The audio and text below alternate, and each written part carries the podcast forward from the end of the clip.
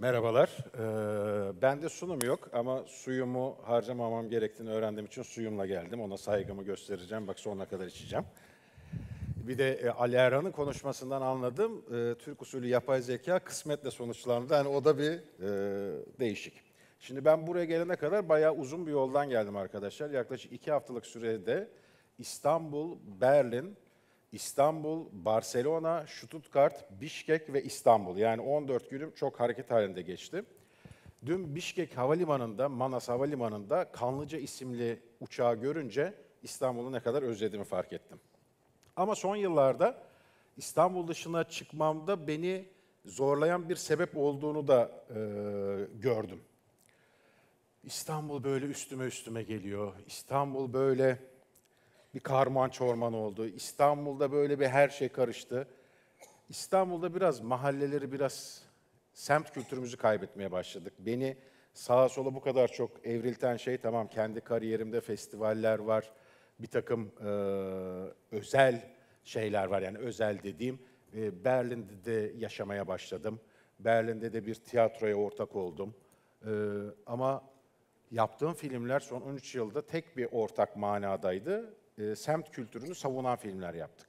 Şimdi İstanbul 4.0 e, semt bizim ama ev dönüşüyor. Sadece e, İstanbul 4.0 kulağa hoş geliyor diye değil. Yani Endüstri 4.0'la bir e, analoji kurduğu için değil. Bizans İstanbul'u, Osmanlı İstanbul'u, Cumhuriyet İstanbul'u ve bugün içinde yaşadığımız henüz adını bilmediğimiz İstanbul. Çok garip bir dönüşüm içerisindeyiz. Ben Kadıköy'de yaşıyorum. Hayata Bakırköy'de geldim. Oradan Cihangir, Cihangir'den Ortaköy, Ortaköy'den Kadıköy. Yani şehir içinde müthiş bir iç göç yaşadım. Şimdi Kadıköy aslında Kadıköy is the new Beyoğlu biliyorsunuz. Bütün tiyatrolar, barlar, restoranlar artık Kadıköy'de. İnsanlar eskiden Beyoğlu'na çıkıyordu, şimdi Kadıköy'e geliyorlar. Kadıköy'de hep o son yorgancının ne zaman kapanacağına baktım. Çünkü o son yorgancı bizim o mahallemizin timsaliydi. Yani hala yorgan kullananlar ve yorgan kılıfı diken birileri vardı. Günün birinde bir baktım o son yorgancı da gitti ve orası da bir kafe oldu. Bu arada son yıllarda, bu arada suyumu içmeye devam edeceğim, teşekkür ederim. Ee, son yıllarda fark ettik ki ne kadar çok kahveyi seviyormuşuz değil mi? Yani her yerde bir kafe açılıyor, kahve açılıyor.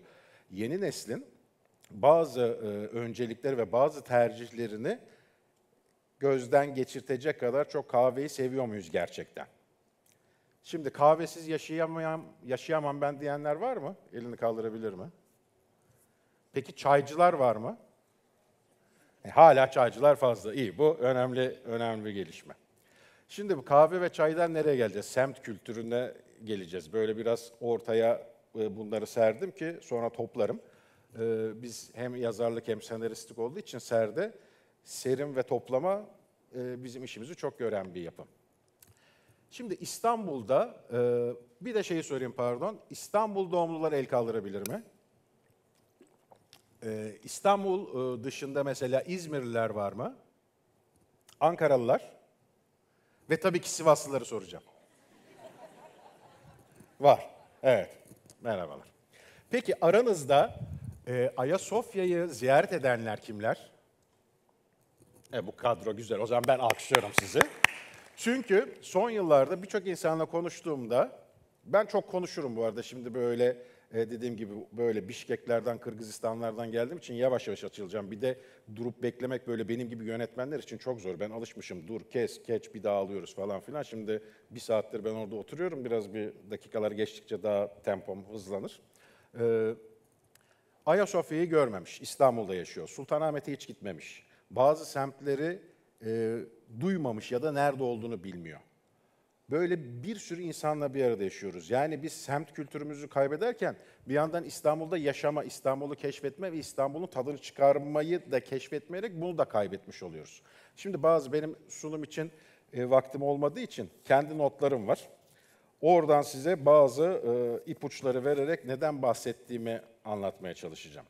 Şimdi İstanbul'un semt isimleri tarihi gizliyor, anlatıyor ve ipuçlarını veriyor. Mesela Fatih'te Kıztaşı, Nişantaşı, Ok Meydanı.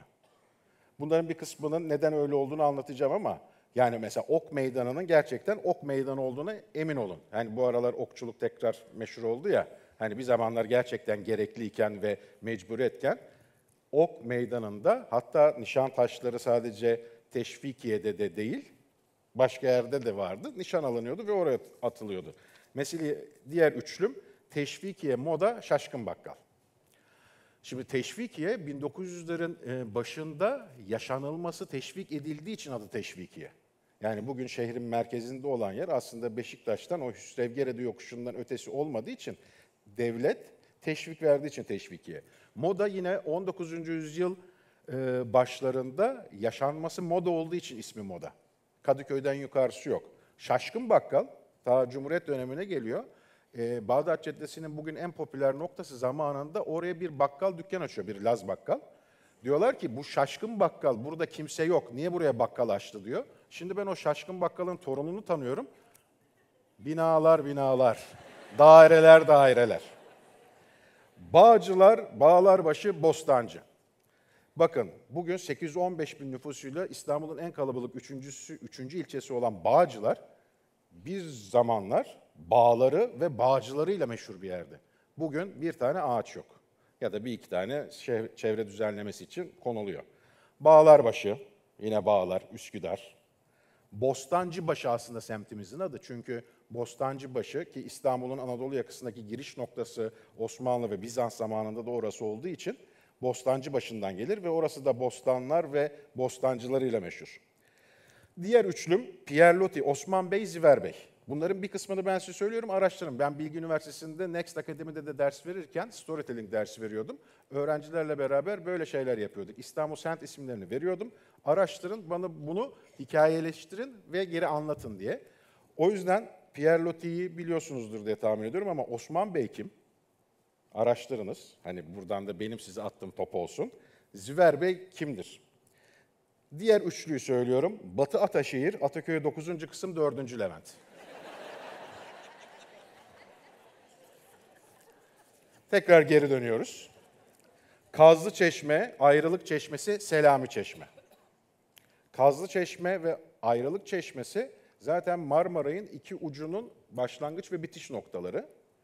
Ben e, e, sosyal medyada takip edenler varsa bana muhtar diyorlar. Muhtar demelerinin sebebi bir gün ben üşenmedim. Marmaray'dan çıktım çıktım gittim ayrılık çeşmesini buldum. Ayrılık çeşmesi böyle gariban, yaşlı, bakımsız bir sokak insanı gibi. Tellerin içine hapsedilmiş, dökülmüş, yıkık vaziyette yani koca milyarlık e, Marmara'ya adını veren çeşme, tabii ki su akmıyor. E, tellerle ve fotoğrafını çektim. Dedim ki İBB'yi de mentionlayarak, dedim ayrılık çeşmesini yaptınız durak olarak. E çeşmeyi de yapsaydınız ya. Değil mi? Yani bakın hatta gösterin. Burası ayrılık çeşme. Burası kazlı çeşme. Zaten kazlı çeşmenin kazını da çalmışlardı. Ee, dün uçağa Kırgızistan'dan binerken Kanlıca'yı gördüm dedim ya uçağın adı Kanlıca'ydı. Mesela Sütlüce'de var. Kanlıca Sütlüce ikilisi. Diğer tezat ikili Aksaray Karaköy. Yani İstanbul'un semt isimlerinde biz tarihiyle ilgili çok şey bulabiliriz ve bugünümüzde de ilgili. Yani az önce söyledim ve güldünüz. Daha şey var, Başakşehir ikinci etap var.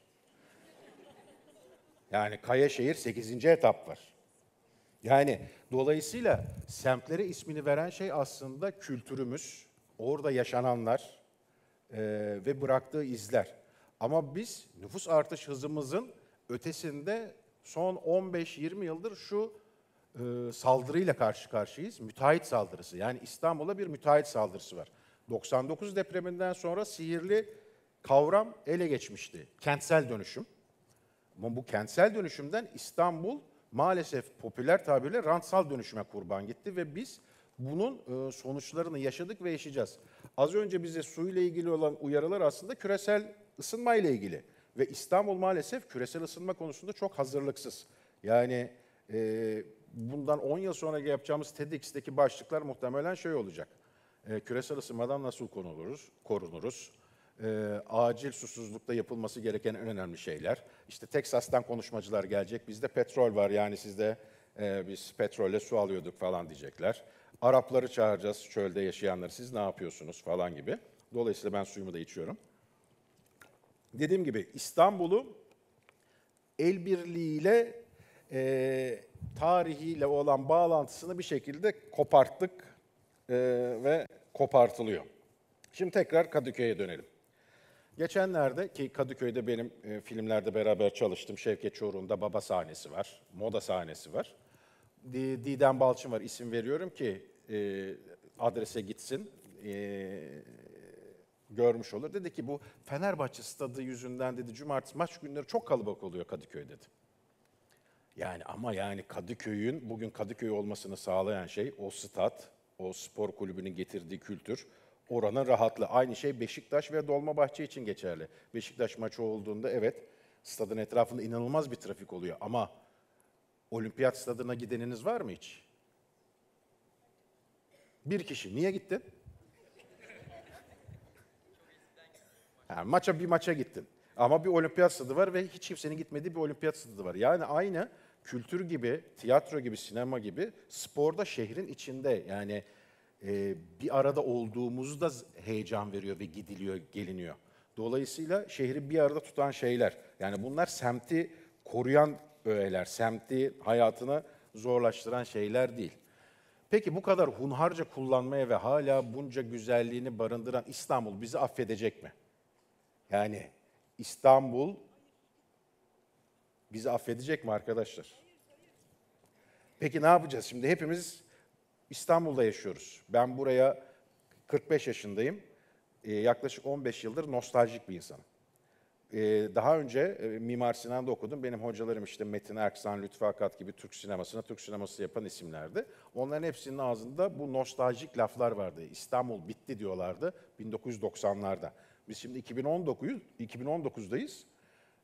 Ve ben çok genç yaştan beri aa diyorum burası boştu, burası ne oldu? Yani dolayısıyla ağlayacak mıyız, bir şey mi yapacağız? Yani vermemiz gereken karar bence bu.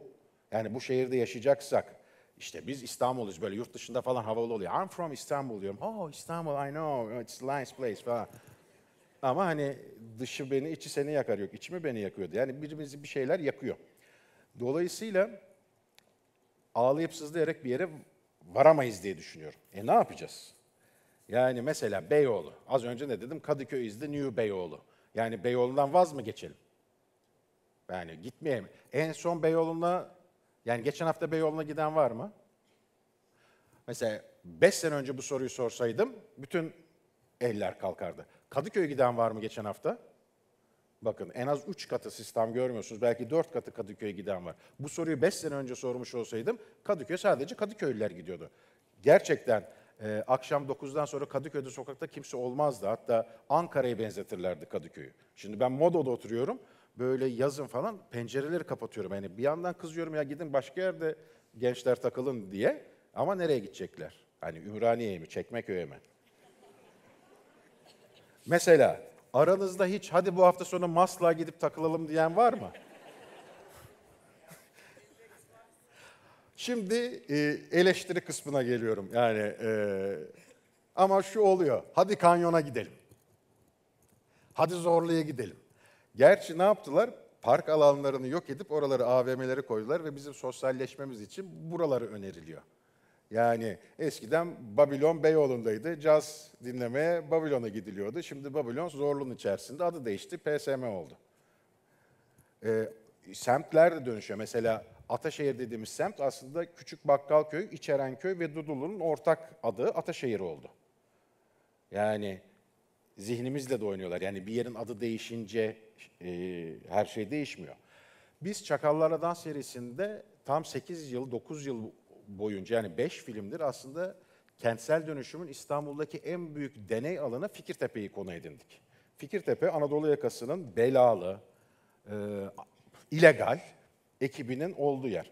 Şimdi Fikirtepe bitti. Yakında Ataşehir, Maslak gibi bir yere dönüşecek. Yavaş yavaş taşınmaya başladılar. Muhtemelen bizim yapacağımız bir sonraki film oradaki toprak sahipleriyle yeni gelen İstanbullular, hipsterlar ve İstanbul'a dışarıdan yeni bir hayat kurma umuduyla gelip e, İstanbul gerçeklerini bilmeyenler ve Fikirtepe'nin aslında nasıl bir yer olduğunu bilmeyenlerle komşuluk yapacak insanlar. Dolayısıyla çok yakında mesela gazetelerde şey göreceksiniz. Fikirdeki Tepe'deki apartman toplantısında cinayet ya da kavga. Neden? Çünkü diyecek ki biz buranın yerlisiyiz ben 800 lira aidat vermem diyecek. O da nasıl vermiyorsunuz diyecek. Asansör mesela ikinci kattaki kişi diyecek ki ben asansör kullanmıyorum. Ne asansör aidatı vereyim diyecek. Çünkü semt kültürü gibi birlikte yaşama kültürü, e, apartman kültürü de bir kültür.